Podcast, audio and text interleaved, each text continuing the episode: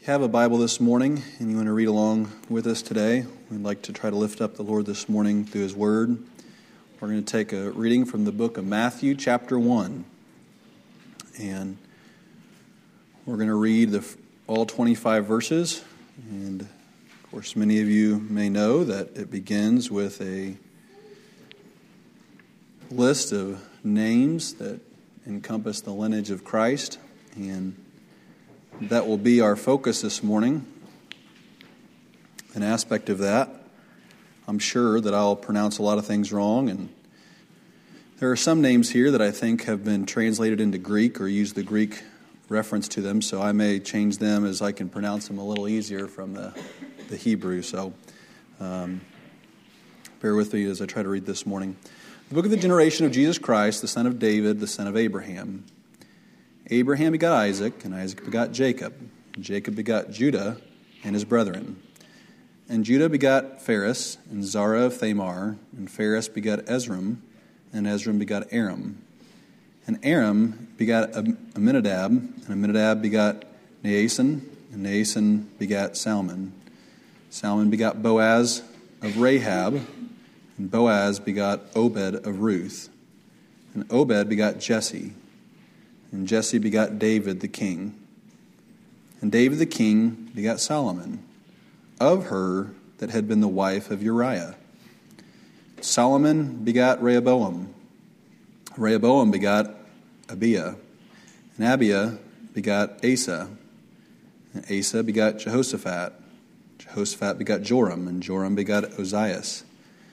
And Ozias begot Joatham. And Joatham begot Achaz. And Achaz begot Hezekiah. Hezekiah begot Manasseh, and Manasseh begot Amon, and Amon begot Josiah. And Josiah begot Jehoiachin and his brethren about the time they were carried away to Babylon. And after they were brought to Babylon, Jehoiachin begot Shealtiel, and Shealtiel begot Zerubbabel. And Zerubbabel begot Abiud, and Abiud begot Eliakim. And Eliakim begot Azor, and Azor begot Sadoc, and Sadoc begot Achim, and Achim begot Eliud, and Eliud begot Eleazar, and Eleazar begot Matthan, and Matthan begot Jacob, and Jacob begot Joseph, the husband of Mary, of whom was born Jesus, who is called Christ. So all the generations from Abraham to David are 14 generations. And from David until the carrying away into Babylon are 14 generations. From the carrying away into Babylon into Christ are 14 generations. Now, the birth of Jesus Christ was on this wise. When, as his mother Mary was espoused to Joseph before they came together, she was found with child of the Holy Ghost. Then Joseph, her husband, being a just man and not willing to make her a public example, was minded to put her away privily. While he thought on these things, behold, the angel of the Lord appeared to him in a dream, saying, Joseph, thou son of David, fear not to take unto thee Mary thy wife, for that which is conceived in her is of the Holy Ghost. And she shall bring forth a son, and thou shalt call his name Jesus, for he shall save his people from their sins. Now all this was done that it might be fulfilled which was spoken of the Lord by the prophet, saying, Behold, a virgin shall be with child, and shall bring forth a son, and they shall call his name Emmanuel, which being interpreted is God with us. Then Joseph, being raised from sleep, did as the angel of the Lord had bidden him, and took unto him his wife, and knew her not till she had brought forth her firstborn son, and he called his name Jesus. That'll conclude our reading this morning, and um, we're going to focus on the first 16 verses of our reading today. And the title of our message this morning is When Good Men fail. When good men fail. Um, as you well know, um, the Bible, in your own life experience, has revealed to us that we in this life are engaged in a series of warfares. The Bible, more obviously accurate, and very succinct at times reveals, especially in the New Testament, just how we're engaged in this warfare. Um, we're engaged against, number one, I guess if I was to try to loosely identify what the Bible does, it's a threefold warfare. One of it is against our adversary. And what is most common, at least from my observation, is that people have a tendency to either overcredit Satan with his with their ailments and struggles and fights, or they don't think that he at all tries to affect them. And yet the Bible is very clear that he hates you. He wants nothing less than to destroy you entirely. He does not play fair or warfare. Um, in our world today, there's been an agreement that after World War I, that even in warfare, we wouldn't use chemical warfare because it's just too terrible. And there are other provisions that the world has agreed on that involves fighting fair. Satan does not fight fair.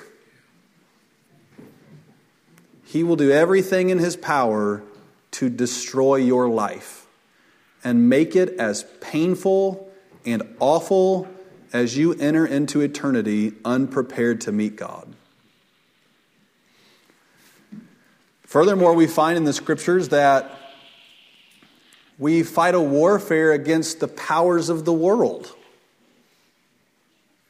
That there are ideologies out there, that there are people who no doubt work in conjunction and perhaps you might say under the governance, either knowing or unknowingly, under Satan but there are people and ideologies and things that we war against that we have to resist, that we have to fight. The most difficult of warfares is yet one even most closer to home, and that is you. Your greatest warfare is you. Your body that the Bible says has no good thing in it. There is nothing good about you and me externally. Our thoughts, our intentions are set upon evil continually, just like in the days of Noah prior to the flood. Un affected by the Lord. And the older I get, the more I recognize how deep that that sin goes. Paul said it well when he said, When I desire to do good, I find that evil is present in me. Or even when you're wanting to do a good Christian charitable deed, bore from initially that spark of God that was placed inside of you. It's almost amazing to me how quickly that pride can well up in my heart over the good deed that God is moving me to do. Hoping to be seen, hoping to be celebrated, or in the very least, applauding self for what self is doing. I used to think that there would come a day in Christian maturity where you get past that, only to learn through the pages of scriptures that never comes. We fight as John the writer said in 1 John chapter 2, all that is in the world. The lust of the flesh, the lust of the eyes, and the pride of life. And we war against those things. I find that that warfare is so deep in my nature that I have to war it in my dreams. You have to war against sin. Isn't that amazing? That our minds are so fallen that they can create false things in our minds that we would dream about that are sinful, reactions that we might have, thoughts that we might have in dreams that really drill down to the core of just how sinful that we are. And nobody is immune to this. So you think of someone that you hold in really high esteem. Perhaps they've passed away. Perhaps there's somebody that has become just this almost hero out of folklore to you that you've put them on a pedestal and they're and there can become this, especially if you're a young person this morning, this tendency to subconsciously think that there is a species of man or woman that has a power to rise above those same sinful inclinations that the rest of us have. But let me tell you right now, there is no species of person like that walking on earth. We are universally fallen in sin. And as we come to the recognition in other people by observing their sinfulness, it can very often, Satan can use that, and our fallen minds can use that to sabotage our relationship with God and our faith. You've heard it very often that a person was a young person and they were going to church and they loved going to church. They participated in Sunday school and all the activities the church might have. And then they were exposed to some impropriety or some indiscretion or some even overt terrible sin of a religious figure. And that scarring forever cause them to rebel against God, and they will not think about darkening the doors of the church. They will not think about trying to open the Bible and read other than to try to disprove and to mock it. And if someone tries to witness to them, they immediately shut down because they have, uh, they have conflated God and His holiness with the sins of mankind. But I want to say this morning that if someone here has had doubts in their hearts arise over the character of God because of the failings of people, you are wildly mistaken in what you're doing. It's a terrible thing. One of the reasons why we should strive for holiness is knowing that people have the tendency to look at us and attribute who we are with who God is.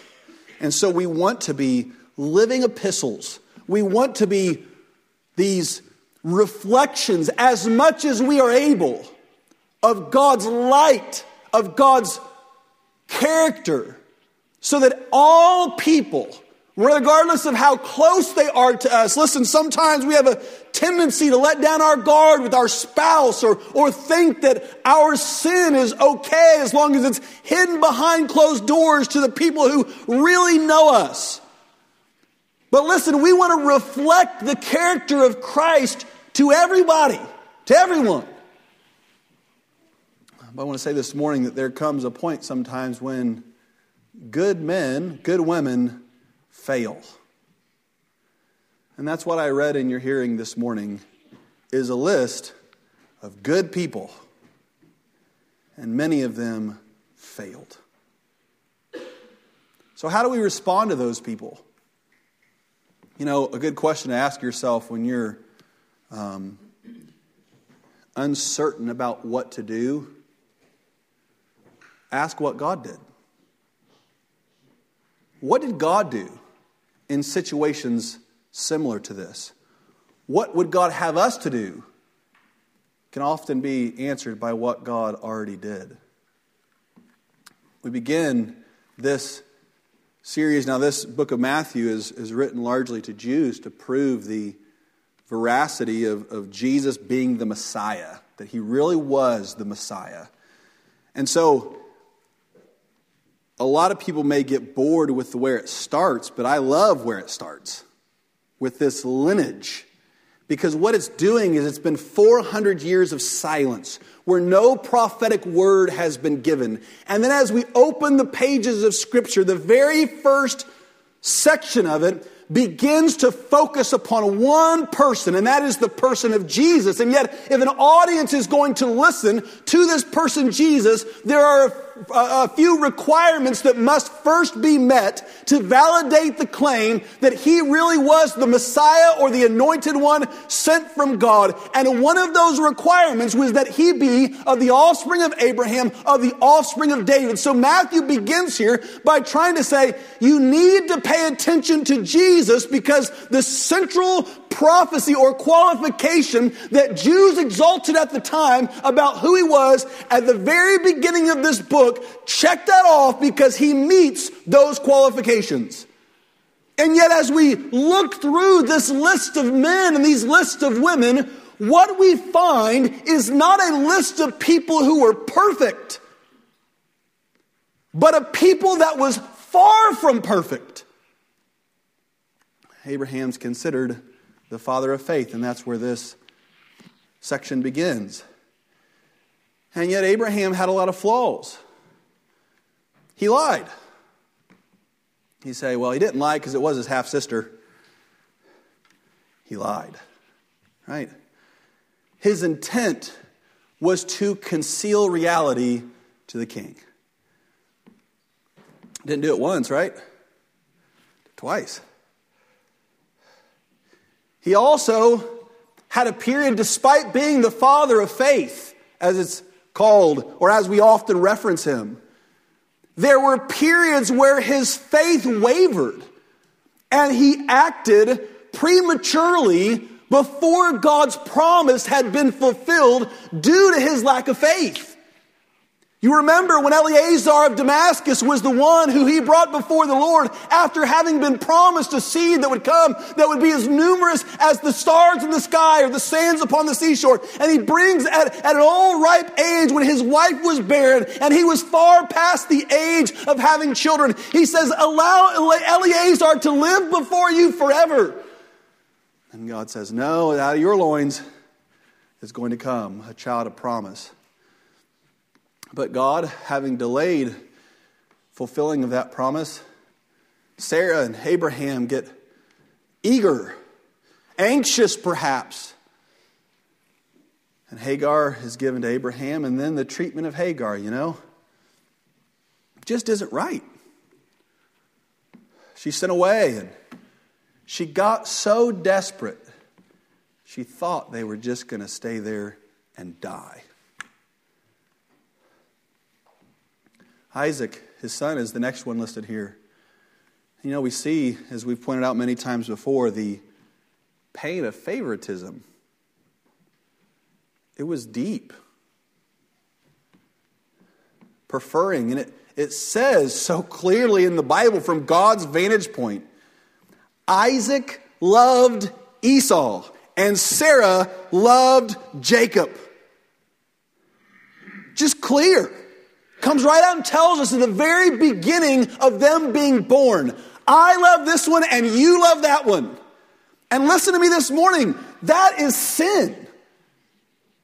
And it had an incalculable impact upon generations that were forthcoming. The people of Edom which are spoken about throughout the Bible that became the enemies to God's people, were a product of Esau's line. And so all of those people, for generations and generations, there were grudges and hatred, which began at the very beginning with two parents who favored one above another. It's wrong and sinful. And yet at the same time, we can look at Abraham and Isaac and advocate and say, as much as they look like Christ, we should follow them. And the Bible over and over, especially with Abraham, lifts him up as one that we ought to emulate. And yet he failed. Isaac failed Jacob. His name was supplanter. And he lived up to his name. You know, I would think, I would hope, I've got four boys. They get a little competitive at times. I would hope if my son came in and was saying, I'm starving, starving to death, that my other son would have the good character to say, Would you like something to eat? Right? Let me buy you a meal. Let me prepare something for you. But Jacob didn't. He used the weakness of his brother to seize something permanently through a sinful means. In short, Jacob was a sinner. Go on, there's I'm not going to cover all these people because it would take too long. But in verse 5, I love this that Obed was born of Rahab. So, one of the mothers in this lineage is given to us. There's a couple of them that are given to us here. And she was the Canaanite harlot. She was really bad, right? Like a harlot, people tend to think of them as the dregs of society and that behavior as destructive as you can come. To destroy household after household after household. Contribute to it in your actions. She was a Canaanite. She wasn't even one descended from the lineage of Abraham that we know of. What about Ruth? She was a Moabite. She wasn't one that came from a good old missionary Baptist family, right? She wasn't one who met what people would expect God's pure lineage to come from. And it gets and it makes a big distinct point. It's separated. This lineage is separated, and the middle part is David. And a number of years ago, I remember, and of course, I know David's life. I've read it, I heard it my whole life about David. I remember one day sitting down, I just wanted to read his whole life in one setting. I began to read David's life, and I don't know how you can read David's life without just falling in love with who he was as a person. He had such, he was just a, a good man. And on so many accounts, he exemplifies what God wants us to be. He had courage, he had humility, he had a willingness to condescend to people of low estate. If you were to package together the perfect son, the perfect king, King David. And yet, even in saying that, can you hear that voice in your head? The blemish? The yeah, but? And it's not like a small little thing. And it's not even a thing where he just went out with uh, uh, Bathsheba and, and did what they said, although it's interesting to me that within this lineage, God had it so that Solomon was not born of all of David's wives, but specifically he was born of the one who he attained through sin. That God could have placed any of David's wives as the one by which the, the, Savior would be born, but God in his wisdom chose the wife of Uriah, as it says here. David. And I remember when I read that sin that he committed, that he committed it, it like devastated me as if I didn't know it and as he was a friend of mine. Like it just struck me. The Holy Spirit just overwhelmed me with how disappointing it is that a man that was destined to do such great things could murder someone, but not just murder them, do it in the most dishonorable way. Like Uriah comes back, and what an honorable man Uriah is shown to be, right? He goes and he comes back, all of the conniving uh, plan and, uh, of David, and yet Uriah comes back, and I think of myself, what would I have done if I'd had one day back in Bowling Green from having been overseas fighting a war? I would have gone home to be with my family. And yet Uriah, the honorable man that he was, refused because he said, I cannot enjoy a benefit that those dying uh, for the cause of Israel are not enjoying. And yet God didn't choose to bring the Messiah through Uriah, the honorable man. It was through David. And then Solomon is born. And Solomon fell prey to the weakness of the flesh in that warfare, but he also fell weakness to the culture around him. He just, he placed it, despite what God said, he places the culture all around him, temptation all around him, all the strange gods of his wives were all around him. And he, especially in his older age, when you would think wisdom would prevail, especially when it's the wisest man that has ever lived, you would think wisdom would prevail, but it didn't. Solomon, known for his wisdom, is also known for kind of a disgusting sinfulness. Rehoboam, we could talk about him. I'm not going to this morning. I want to get to our point today. There's two more I want to bring up before we're done. Hezekiah. Hezekiah is another one that just really disappoints me. I remember the first time I studied it, I ended up preaching it. This is years and years ago over at Fairview Memorial, actually. And uh, it just broke my heart when I read the story of Hezekiah. Hezekiah is this great king, and you read about how great of a king he is and how he undid so many of the things that past kings were unwilling to do. And he did good in the sight of the Lord. And, and he was honored because he did good in the sight of the Lord. And he calls out to God and he asks God once he's struck with sickness, Lord, extend my life. And so God uh, gives him that extension of life. And then it comes to a place where God is going to judge them because of Hezekiah's sin. Because he went and he from what I understand, was proud and he was showing all of uh, all the, these uh, uh, these uh, uh, people that came in from other countries. He was showing them all of the, the riches and all of the wealth, and he was boasting in his greatness. And because of that, God punished Hezekiah. But he didn't really punish Hezekiah. He said, In the future, after you die, your sons are going to be taken into bondage.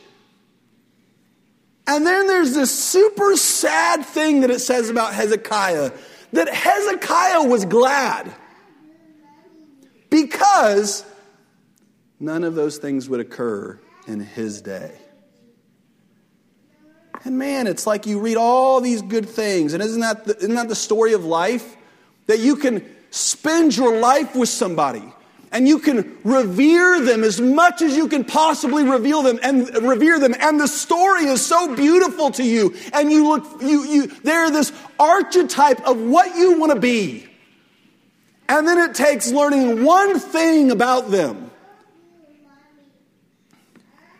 And our sinful hearts can eliminate and mar everything good that they've ever done. Kind of what Hezekiah did to me. It was just sad. And he has, what is it? His son's name is Amon, lives for two years. Is that right? No, Manasseh. Manasseh is the king, and for 55 years, everything ungodly that you could possibly do, Manasseh does. You can't get more ungodly than how Manasseh was. And then Amon, and then all these men. And then I love that it comes to Joseph, and then it just begins to tell us the story of Jesus. You see, this morning, what I wanting to, I guess, the purpose of the message is to say this good men and women are going to fail. They are. The greatest men that you've ever met are going to fail. And if you think that good men are good of their own strength, of their own wisdom, of their own superiority, than our faith. And I think very often we subconsciously put people on this pedestal thinking and assuming that they have reached this place of righteousness or they have been able to conquer up to this point gross immoralities and gross sin because of their own strength, because of their own goodness. But anybody who knows what the scriptures teach and any man or woman who strives to live in righteousness knows this, that the, the, the house will not stand except the Lord build the house, except the these people are firmly rooted hour by hour, day by day, dependent upon the shed blood of Christ to both forgive them, but also enable them to live in accordance with what God has commanded. Listen, young person today, I want you to know there's going to come a place where you're disappointed in your parents. You may have great parents. But as you get older and you begin to understand more, you're going to look at them and you're going to see flaws. You're going to see mistakes. You're going to see abject failure on their part and the part of God. And very often those same parents will get up and they'll praise the Lord and they'll testify. And oftentimes Satan can plant a seed of bitterness in our hearts towards them because what we cry in our spirit is hypocrite. Hypocrite. You're fake and you're, you're, you're not really who you say you are. And listen, there are people who are like that. There are people who act hypocritically and they come to church, and as Jesus taught us, they clean the outside of the cup, and the inside is full of poison. And I will not discount that that's possible. But you know what? Every person who truly is a man or woman of God who's striving to serve God I remember when the Lord showed me this. It was through the life of somebody that this happened to me, where I saw their faults and failures, and it became a great disappointment to me. I began to realize that the secret to a Christian life is not being perfectly righteous. It's being quickly repentant when you're unrighteous.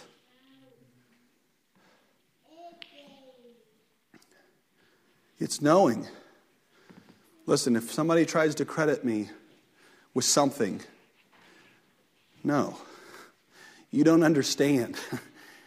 if you're trying to credit somebody with being something that is righteous and good, you just don't understand. Men and women aren't, but God is. And here's what this text in Matthew chapter 1 reveals to us where sin abounded grace did much more abound. Isn't it amazing that from these lists of people who are sinful, God chose to bring to the world a Savior?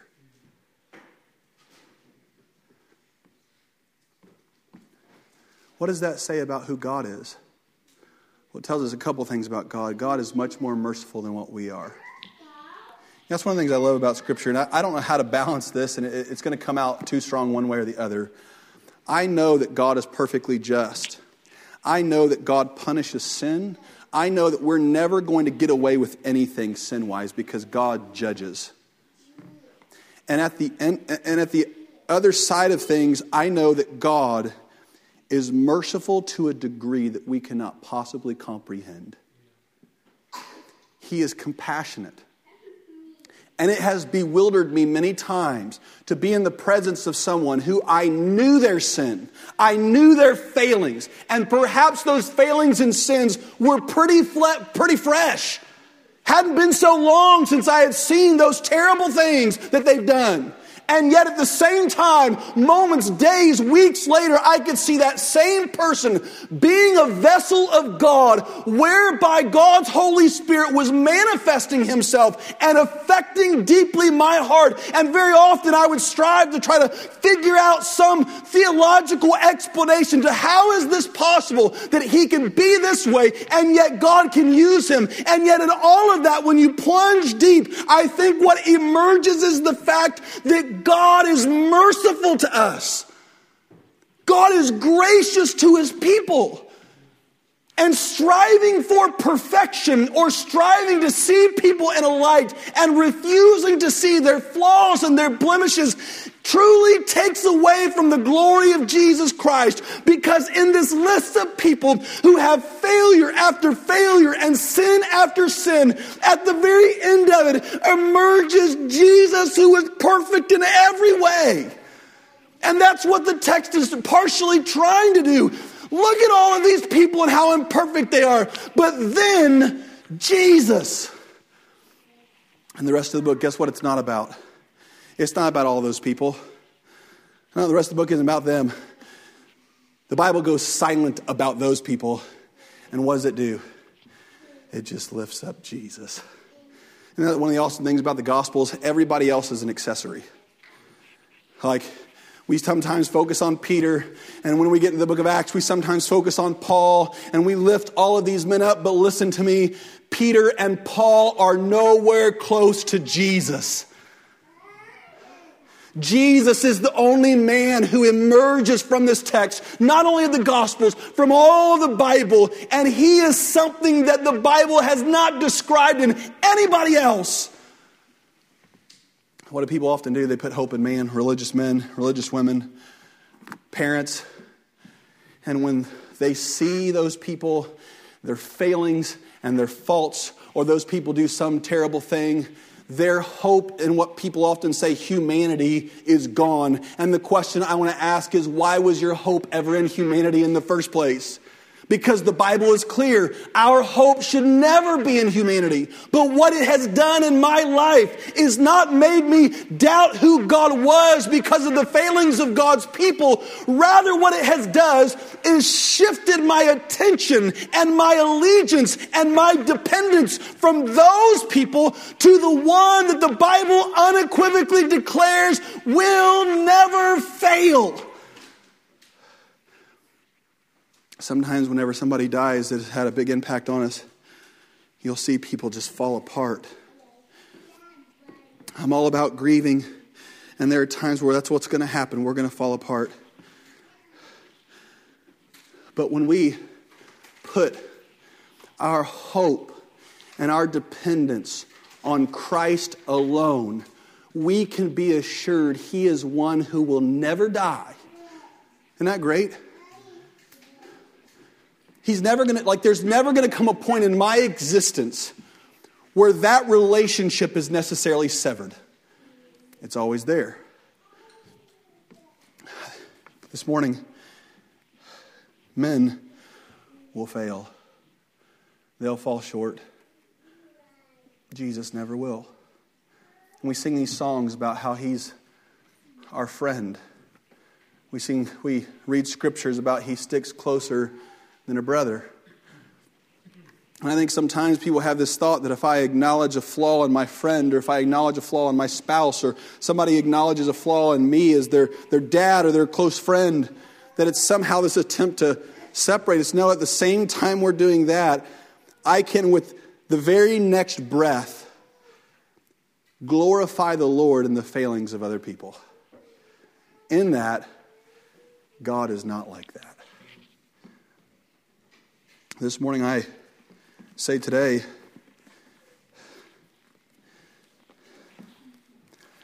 I, I hope and pray that when men fail you, you don't attribute that to God's failure. God has never failed you. And I was reading that in the book of Joshua. One of the, so good. I was reading the book of Deuteronomy and Joshua. And the thing that Moses repeats over and over and over to Joshua and over and over to the people. He's about to leave. He's about to, he's not allowed to cross into the promised land, and he has taken them from slavery to now being on the cusp of having their own nation. And all the things that happen in between, he was the one that they looked to. And he reassures them over and over and over God will never forsake or fail you. Those are two different things. God will never forsake you. Isn't it a wonderful promise as Christians that even in our own sin, when we disappoint ourselves, God will never forsake us. And then he never fails us. You know what that means? To disappoint. He never disappoints us. I pray this morning.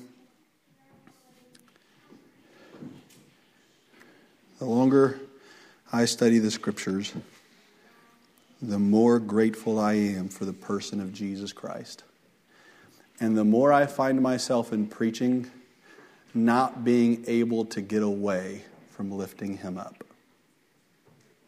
All the stories and all the good things that we're taught, I find lead straight back to the preeminent one, Jesus Christ. I hope today the Lord would speak to your heart. I hope, I believe full heartedly that there are people here, that there are people that may watch, that become disillusioned with God over the failings of good men. Let that never be the case. God never fails.